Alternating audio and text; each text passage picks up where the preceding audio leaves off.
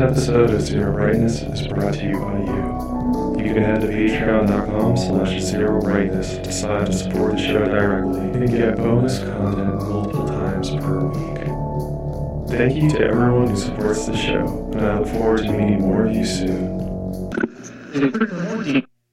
Warning this episode contains discussion of late game plot points for Dark Souls 2 and the ending of Solar Ash.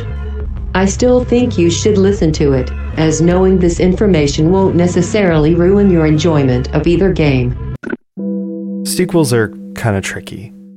The basic concept is inherently a cop out. You know, you're returning to a previous idea rather than creating something new.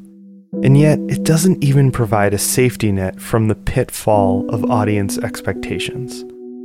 For a lot of artists, it's a damned if you do, damned if you don't kind of situation. And I actually kind of get it. As a general rule, I don't really like sequels.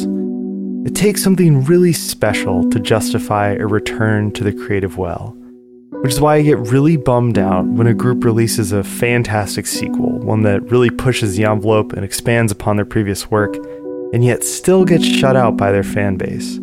It just so happens that I recently played two games that fit that description perfectly. Two games that I feel are the best things that I've played all year. So, yeah, I want to talk about them, about what makes them great despite what you may have heard to the contrary. This is Zero Brightness, and today we're talking about Dark Souls 2 and Solar Ash, among other things. Let's do it.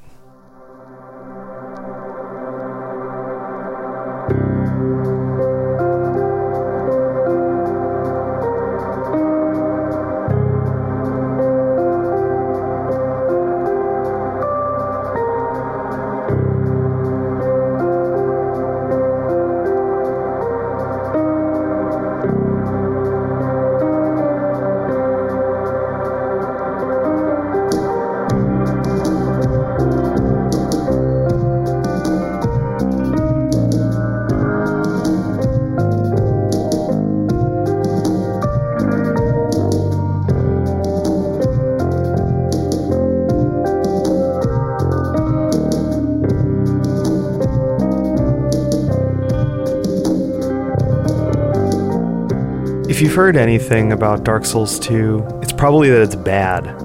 Despite there being a large fan community and more than a few op eds defending the game, the conventional wisdom about DS2 is simple it sucks.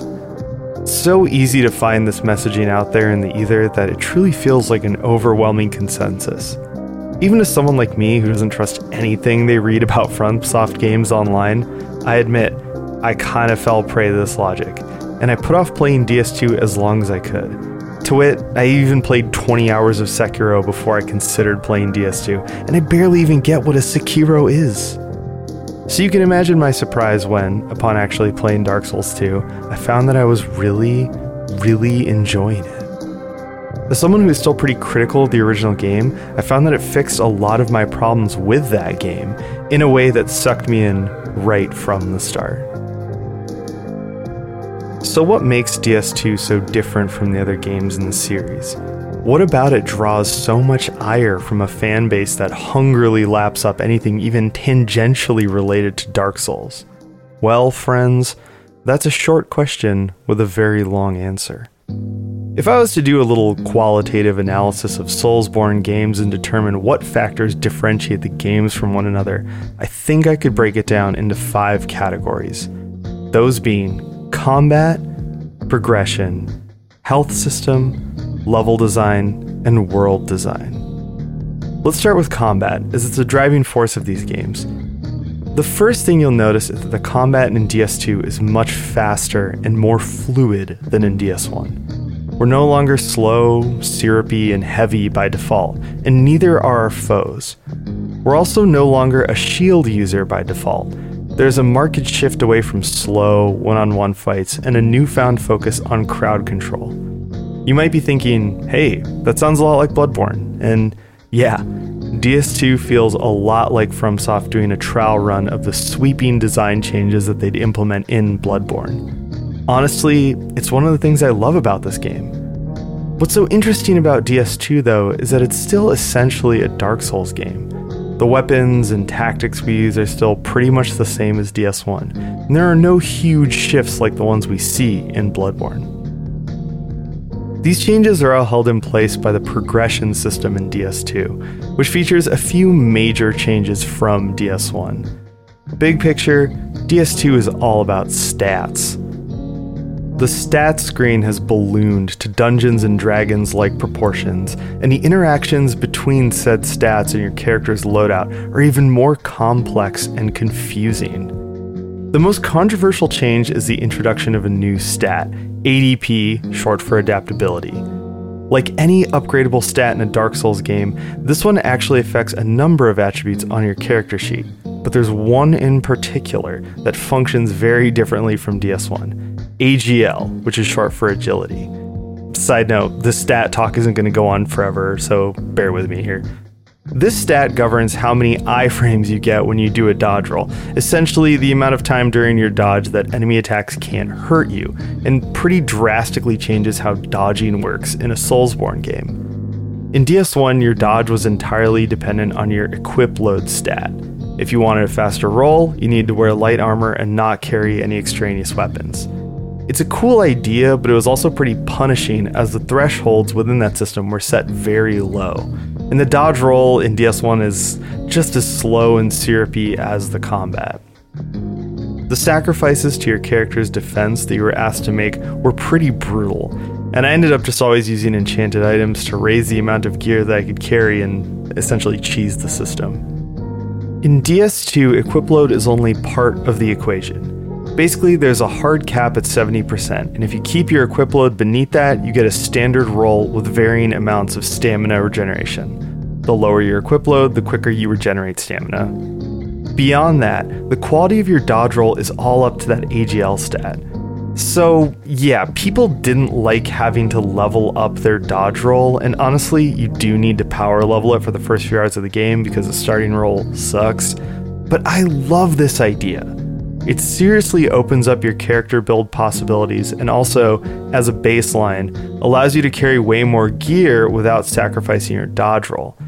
It makes this aspect of the game more complex, but also way more customizable. For example, I made a pretty standard melee character that could easily and quickly switch between sword and shield and a two handed halberd, which massively opened up my combat and crowd control options. Not unlike, say, a slower and clunkier version of your sword turning into a whip in Bloodborne. Basically, it's shitty Bloodborne, okay? You're just gonna have to accept this. That comparison also extends to the health and humanity mechanics in DS2. While this game still uses the Estus system, it also gives you ample auxiliary health items to pad out your regenerating cache of flasks. This is also true of the humanity system, which now only requires one item to become human and access the expanded health bar and summoning features, rather than the one item per unique summon system that we saw in DS1. Once again, it basically works the same way that it does in Bloodborne, and it's a lot more forgiving of mistakes than the ironclad systems of DS1.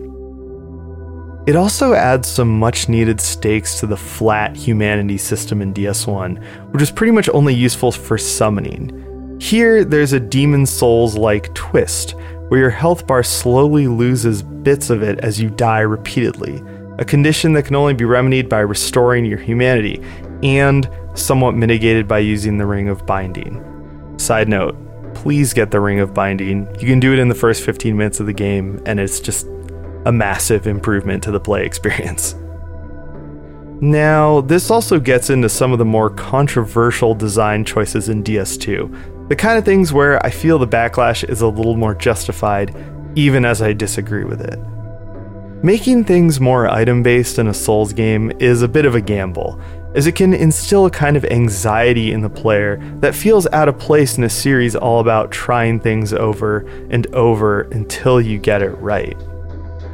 However, DS2 gives you a lot of lifelines and subtly encourages you to change your playstyle to accommodate these new systems. Probably the most heavy handed of these nudges is the complete lack of an offline mode in DS2. Yep, that's right. If you want to play DS2 offline, you're going to have to either do it in your launcher before you start the game or literally yank out that Ethernet cord. There's a very good reason for that, though. Online play has been heavily rebalanced in DS2. PvP now employs level scaling and gates off its most intense and punishing encounters behind summon sigils that you have to purposefully interact with. Gone are the days of randomly getting invaded by some dude who wipes the floor with you every hour or so. Instead, DS2 encourages you to face invaders head on. It's actually built into the game, which also features a surprisingly high amount of scripted AI invaders. There are also way more AI summons, encouraging you to engage with the online co op aspect of the game. The message is clear play the game online, man. It, it's fine, it's actually really fun. Just do it, it works super well. Once you do, the game is way more enjoyable. Encounters are challenging rather than crushing. Unexpected invasions keep you on your toes and show the wide range of character builds available in the game, and, most importantly, you get a steady stream of humanity granting items that will ensure you never have to farm rats again. With God as my witness, we will never farm rats again. To me, these changes all read as quality of life improvements over the systems in DS1, which is also how I feel about the level design in DS2. Here, we get our first glimpses at the future of the series. Wide open spaces, bonfire warping from the start of the game, areas that connect and intertwine but can be traversed quickly when needed, etc., etc., etc. The areas in DS2 all support the new mechanical changes in a way that is masterful, with a focus on massive scale. Larger groups of enemies are placed within impressively huge areas, the expanded game world is filled to the brim with shortcuts and crucial fast travel opportunities. DS2 is a huge game that covers a lot of territory. It really feels like you're on a journey, exploring all the strange, forgotten corners of a crumbling fantasy world. And it achieves this without ever wasting your time with grueling backtracking. Which is not to say that the game isn't grueling. It's Dark Souls, man. It's grueling as fuck. But even this gets a crucial tweak. Enemy respawns are no longer infinite in Dark Souls 2. In every other game in this style, enemies respawn whenever you rest at a checkpoint. Initially, DS2 seems to uphold this tradition until you really get stuck in an area for the first time and notice that something weird is going on. As you kill enemies over and over, you start to notice that some of them stop spawning. The first time I noticed this, I was honestly overjoyed. It sounds like a small thing, but it really motivated me in some of the harder parts of this game. The fact that I wasn't just being rewarded for my mastery and skill, but also for my tenacity is fucking awesome. Life is short, time is precious, and I appreciate the fuck out of Dark Souls 2 for recognizing this. That's kind of the bottom line of the mechanical talk about Dark Souls 2. It respects your time. It gives you a ton of different ways to play and a number of different viable approaches to any problem that you encounter. I also love the difficulty balancing in this game. It reminds me a lot of Symphony of the Night, where a super punishing boss or area would be followed up by a more chill stretch of the game. That smooth push and pull is my ideal difficulty balance, and such a far cry from the procession of impossible tasks that the most unforgiving Soulsborne games can become. And yes, if you can't tell, I just did the monkey boss in Sekiro. Why does it happen three times? We didn't need the third one, the first two were bad enough. Jeez. I've been thinking about this a lot lately because I've been kind of using FromSoft games as an escape from reality. I really enjoy throwing myself into these games because they're so hard and unforgiving. And yet, if the balance gets skewed, I can find myself totally thrown from the experience and back into real life. And to be honest, real life sucks. Things have been pretty shitty lately. I mean, there's the stuff we're all dealing with, you know, the pandemic, financial uncertainty, the impending collapse of society. And that stuff has been weighing on me really heavily, in addition to some personal health stuff. I haven't really talked about this at all, and I kind of don't want to, but I also feel like I need to put it out there. Um, maybe to justify some things that are going to happen in the next few months in terms of content I want to make or things I want to try. Um, and just to let you guys know where my head is at uh, when I make those decisions. So basically, a couple months ago, uh, I found out that I have holes in my retinas. And uh, if I don't get them treated, there's a chance that I could go blind. So, since I found that out, uh, once a month, I've been getting very painful laser surgeries in my eyes in order to treat the problem. And yeah, the side effects of those surgeries are uh, pretty horrible. You know, um, intense pain, headaches, uh, nausea, inability to focus your eyes. And, you know, following the surgeries, you have to monitor for these side effects and make sure that you're not suffering from uh, a retinal tear or a retinal detachment. So, you know, there's a lot of stress and anxiety that comes with that, especially for me because, um, so I, I don't know if I've ever even mentioned this, but like I have horrible vision. Uh, I have really, really awful vision. Uh, like if you guys ever see me in real life or see a picture of me, the first thing a lot of people think is like, man, that dude's wearing fucking Coke bottle glasses. Um, especially for years because like I had these really cheap, shitty glasses for like the last 10 years. I just got new ones. Um, uh, yeah, so I have this horrible eyes and they're a fucking mess. And that kind of happened to me really fast when I was a kid. Like I went from having perfect vision to being almost legally blind within a span of maybe like three years. It was super horrifying, and it basically left me with this lingering fear for the rest of my life that I was going to go blind. So, you know, having to actually get this treatment as well as monitor my eyes for signs and symptoms of further complications that could actually lead to me going blind has been really really stressful and it really, really sucks. I mean, going through this treatment has been really intense. There's times when it's been kind of debilitating, and the stress of making arrangements to receive and pay for these treatments has been pretty horrible. And not to say that it's only happening to me. The stress of going through medical treatment at this time is something that a lot of people, including some friends of mine, are currently experiencing when you're in the middle of it, it feels like some stupid and horrible refraction of all the problems that we're experiencing in America. And it's just making life shittier. I mean, the fact that we're still having to contend with this broken, awful healthcare system while in the middle of a pandemic that is raging because people just won't make good choices and accept any personal responsibility is it's mind bending in the worst kind of way. As for my situation, I'm actually almost done with my treatments for now, but it's just kind of changed how I feel about certain things. It's changed how I approach certain activities and things that I enjoy. You know, it's really upended my life in some ways that I expected and some ways that have really surprised me, you know? And yeah, I don't know. I guess in the middle of this, I have just been using certain things that I enjoy as kind of a crutch. And it turns out that Dark Souls 2 is one of those things. I mean, it turns out these Soulsborne games in general have become one of those things. Like, I don't know. I think we've made a lot of jokes on the show about me like becoming this weird obsessive of or evangelist for these Soulsborne games over the last year, and that has happened.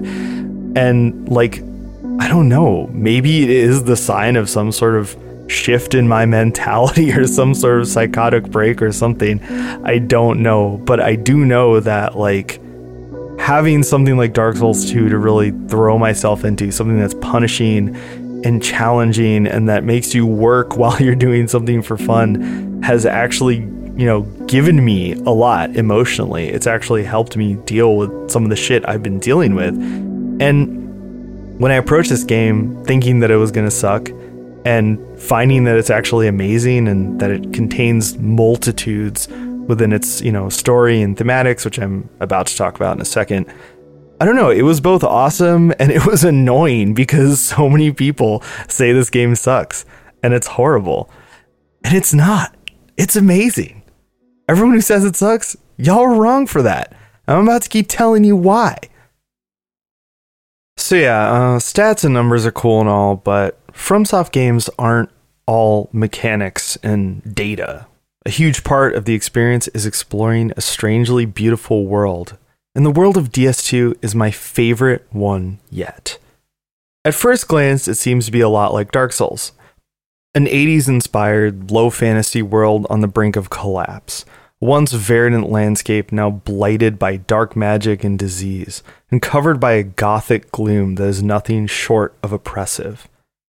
The big change in DS2, though, is a huge infusion of color and variety. It's right there in the game's home base of Majula, a seaside village lit by perpetual dawn and surrounded by a golden sea that twinkles under a Sega blue sky. Your first look at Majula is honestly shocking. And that shock is a trick that the game pulls over and over. You might emerge from a twilight forest into a sunny floating castle, or from a pitch black cave into a burning fortress. You'll go deeper and deeper into underground caverns until the black rock is lit by giant lakes or magical neon light. It's absolutely gorgeous, and I loved exploring every part of Dark Souls 2.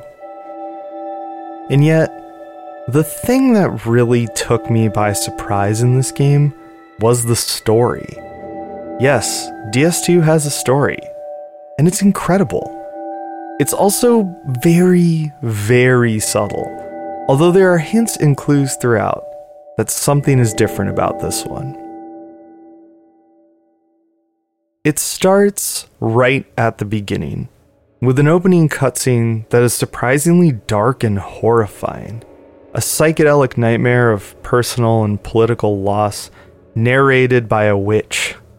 It's a deeply weird and unsettling intro that calls forward to the game's main theme.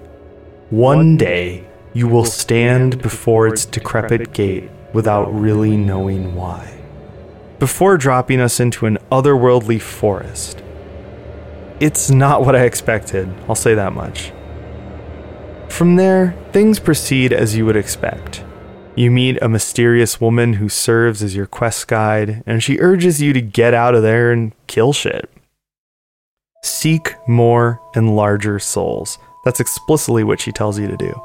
So you do, moving through the world and slowly conquering it as you go. And yet, there's something even more vague about this game's quest when compared to the rest of the series. You move through it without really knowing why.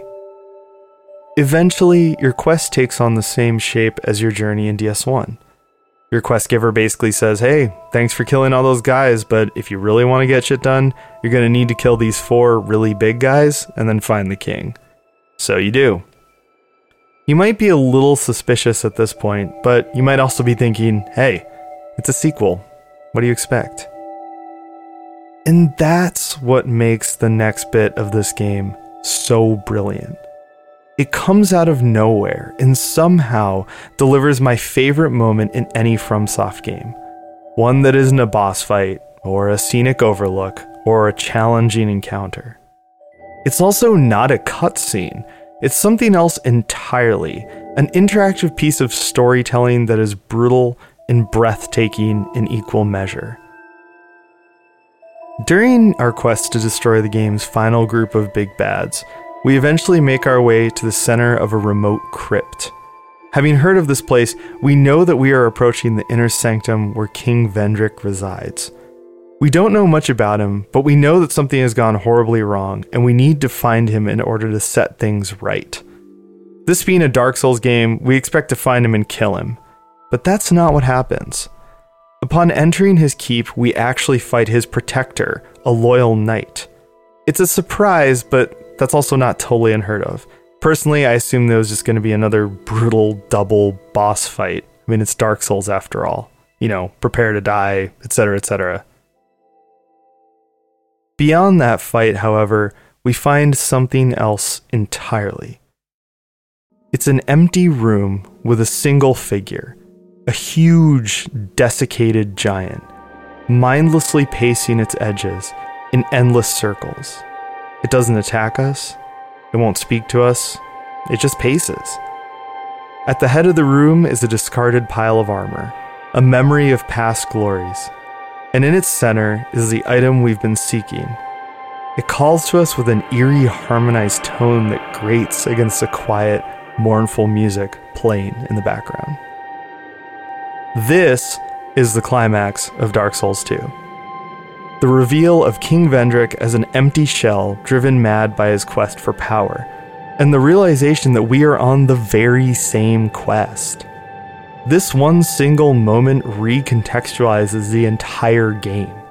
Our quest hasn't been some vague conquest of a foreign land, it's been a campaign designed by a higher power, with our player character meant as a sacrifice.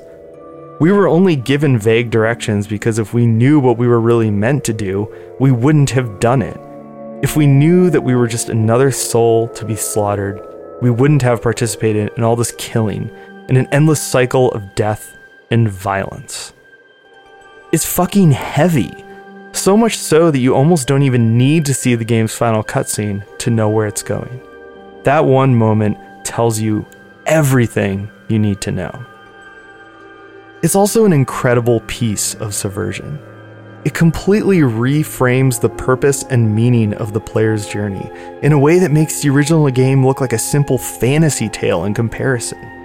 It makes you think and reconsider everything you've done up to this point, not just in this game, but throughout the entire series. Dark Souls games are never really about motivation, right? Your player character doesn't have a strong personality. There isn't a strong driving force. Your character is kind of always presented as a small pawn in a much larger cosmic game. We don't know why we're doing all of this. We don't know why we're seeking the things that we're seeking. I think in Dark Souls, it's more portrayed as kind of a mysterious, inscrutable quest. But in this game, it's actually made very, very explicit what we're doing. And it's mined for a very specific kind of existential horror, which makes sense. I mean, when you think about the fact that your character is just moving through this fantasy world, destroying everything in their path, it's fucked up. And the consequences of it can't be beautiful, uplifting, or heroic. By definition, the only outcome can be horror. Like I say, it's a great piece of subversion, but I think a big reason why this particular choice blew me away is that it's very difficult to pull off this kind of thematic rug pull in a video game. Up to that point, the most sincere attempt at this before DS2 was probably Metal Gear Solid 2, which I'd now like to talk about for a not insignificant amount of time. I have extremely conflicted feelings about Metal Gear Solid 2. As an idea or a concept, it's really, really good. But as a gameplay experience and a complete work of art, I think it's kind of horrible. The basic concept here is that the game is meant to be a weird, disjointed riff on the original Metal Gear Solid that then uses the similarities between the two games as a springboard into a psychedelic meta commentary on the MGS series as a whole. There are two important inspirations behind this choice. The first being series creator Hideo Kojima's frustration with the Metal Gear series, and the second being Hideaki Anno's anime film, The End of Evangelion. To that first point, Kojima famously wanted to end Metal Gear at many points throughout the series, but as they say, just when I thought I was out, they pulled me back in. His disdain for the series ended up being a perverse kind of fuel, pushing him and his team to explore new ideas and try wilder things with each entry. With MGS2, they decided to try and express the nihilistic frustration that comes with attempting to please an audience you don't understand by making a type of art that you've come to resent. For guidance, they turn to the Bible of nihilistic frustration that comes with attempting to please an audience you don't understand by making a type of art that you've come to resent the end of Evangelion. End of Eva is, of course, the feature film that serves as the quote unquote official ending to the anime series Neon Genesis Evangelion. It was basically commissioned by fan demand after they deemed the original, highly impressionistic ending to the show, quote unquote, unsatisfying. An opinion that is objectively wrong. Anno's response, however, was anything but audience friendly. While the film does open with about an hour of more traditional anime film content, its second half descends into a highly philosophical, multimedia presentation that spends as much time commenting on the events of the series as it does examining the mental state of its creators. It's both a really good film and also a massive troll of anyone who thought the ending of the show was too abstract and artsy. It really hammered home Anno's cruel thesis that anime and the otaku lifestyle was a kind of cultural cancer that had rotted an entire generation to its very core. Metal Gear Solid 2 cribs a lot from the end of Evangelion. The multimedia bits, the meta commentary, some very specific philosophical points, etc. It's honestly kind of fascinating to see it mix these bits and pieces of Anno's work with the series' expected wheelhouse of paranoid conspiracy theory nonsense. There are some genuinely profound moments mixed into the word salad soup that is the game's script. But where MGS2 really fails, in my opinion, is that it doesn't create a fun and compelling game world to contain these strange and beautiful moments. The earlier parts of the game, which are meant to be a sort of twisted retread of the original Metal Gear Solid, are boring, in both an aesthetic and a gameplay sense. It's an airless and antiseptic vision of the future that is meant as a long con, setting you up for those later moments of intense psychedelia and introspection. But the balance is off. Those moments are great, if not a bit depressingly derivative, but they don't justify the earlier bits which only inspire boredom and frustration. Dark Souls 2, in my opinion, does the same thing in a way that is so much more elegant and inspired.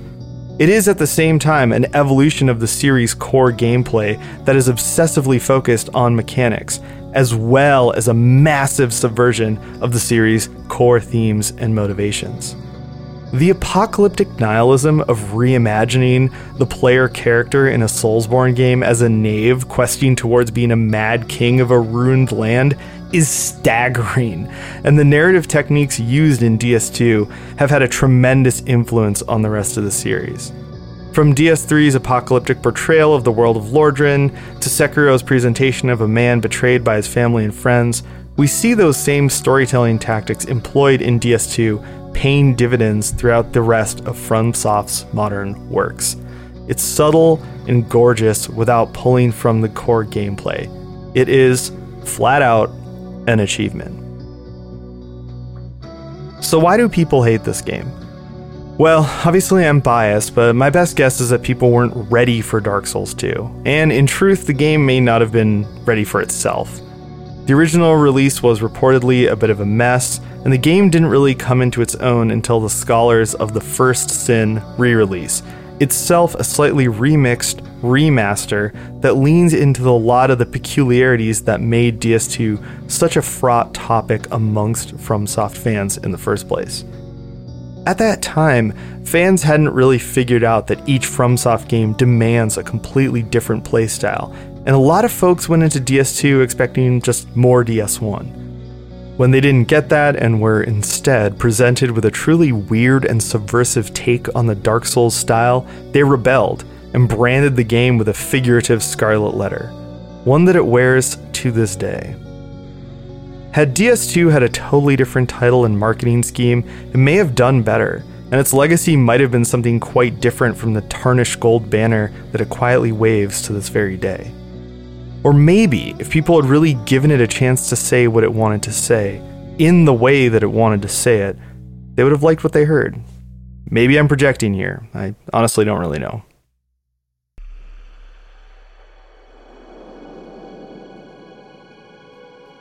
I feel kind of bad comparing Solar Ash to Dark Souls 2, and yet I feel that the comparison is pretty apt. Not just because the response to Solar Ash has been almost shockingly muted, but also based on my own experience with the game. Trying it for the first time was a weird, disconcerting experience that made me question if I really wanted to see it through. It made me question the choices made by the devs and wonder if this one just wasn't for me. Those are some pretty uncomfortable questions when you consider that Solar Ash is the new game from developer Heart Machine and, essentially, a spiritual successor to my favorite game of the last decade, Hyper Light Drifter.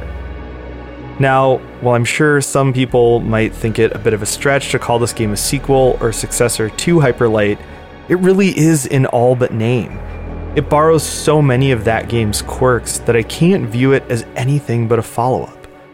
The visual style, the music, the atmosphere, and even some of its larger themes are all straight out of the Hyper Light Drifter playbook, albeit completely reimagined in a way that is initially confusing and later stunning. Let's start with the confusion though. Solar Ash is probably not the game that you were expecting Heart Machine to make. At its core, it's a puzzle platformer game set within an open ended action adventure world and cribbing a lot of its basic mechanics from, wait for it, racing games. The easy pitch for Solar Ash is that it's a 21st century Dreamcast game, awash in gameplay ideas from games like Jet Set Radio and Sonic Adventure, but rendered with a painstaking amount of care and attention to detail. Where those games are kind of loose and slapdash, Solar Ash is tight and purposeful, even if it doesn't initially seem that way. If there's one major criticism I can level at Solar Ash, it's this. The intro kind of sucks. It's weird and confusing in a way that's less like Dark Souls and more like a bad Dreamcast game. It really fails to communicate to the player how the game should be played or what is expected of the player. So let me try to break it down for you. In Solar Ash, you play as a Void Runner, a kind of sci fi futurist ninja who can glide as if on rollerblades. Your task is to explore areas which are structured like miniature open worlds and complete challenges in order to unlock an encounter with a boss, a hulking giant that always looms large over the area, while the game does have some traditional movement and even combat, the bulk of these challenges are completed using the game's skating style mechanics. At any time, the player can hold L2 to start skating and, while in motion, use other buttons to boost, slow down time, or grapple onto certain points in the environment. You'll use these abilities not only to move through the world with a thrilling sense of grace and fluidity, but also to complete small, puzzling obstacle courses on your way to the aforementioned boss encounters. The boss encounters themselves play out as beefed up versions of those obstacle courses, tasking the player with surviving impossibly long chains of wild jumps, sheer drops, and leaps of faith. The choice is seriously shocking at first, and just like a Soulsborne game, if you try to play it like the last one, you will die. In my first hour or so with Solar Ash, I kept trying to play it like a 3D Zelda game, and I was continually disappointed with the floaty controls and weird movement style. It wasn't until around the second world that everything clicked for me, and I realized you're not supposed to walk through the world of Solar Ash. You're supposed to glide. Once you realize you can always be skating, jumping, and grappling through the game world at top speed, the game becomes a joyous experience. Once you really embrace the weirder aspects of the game's controls, you realize that there are actually a ton of subtle combinations of those moves that make your character even more agile and graceful.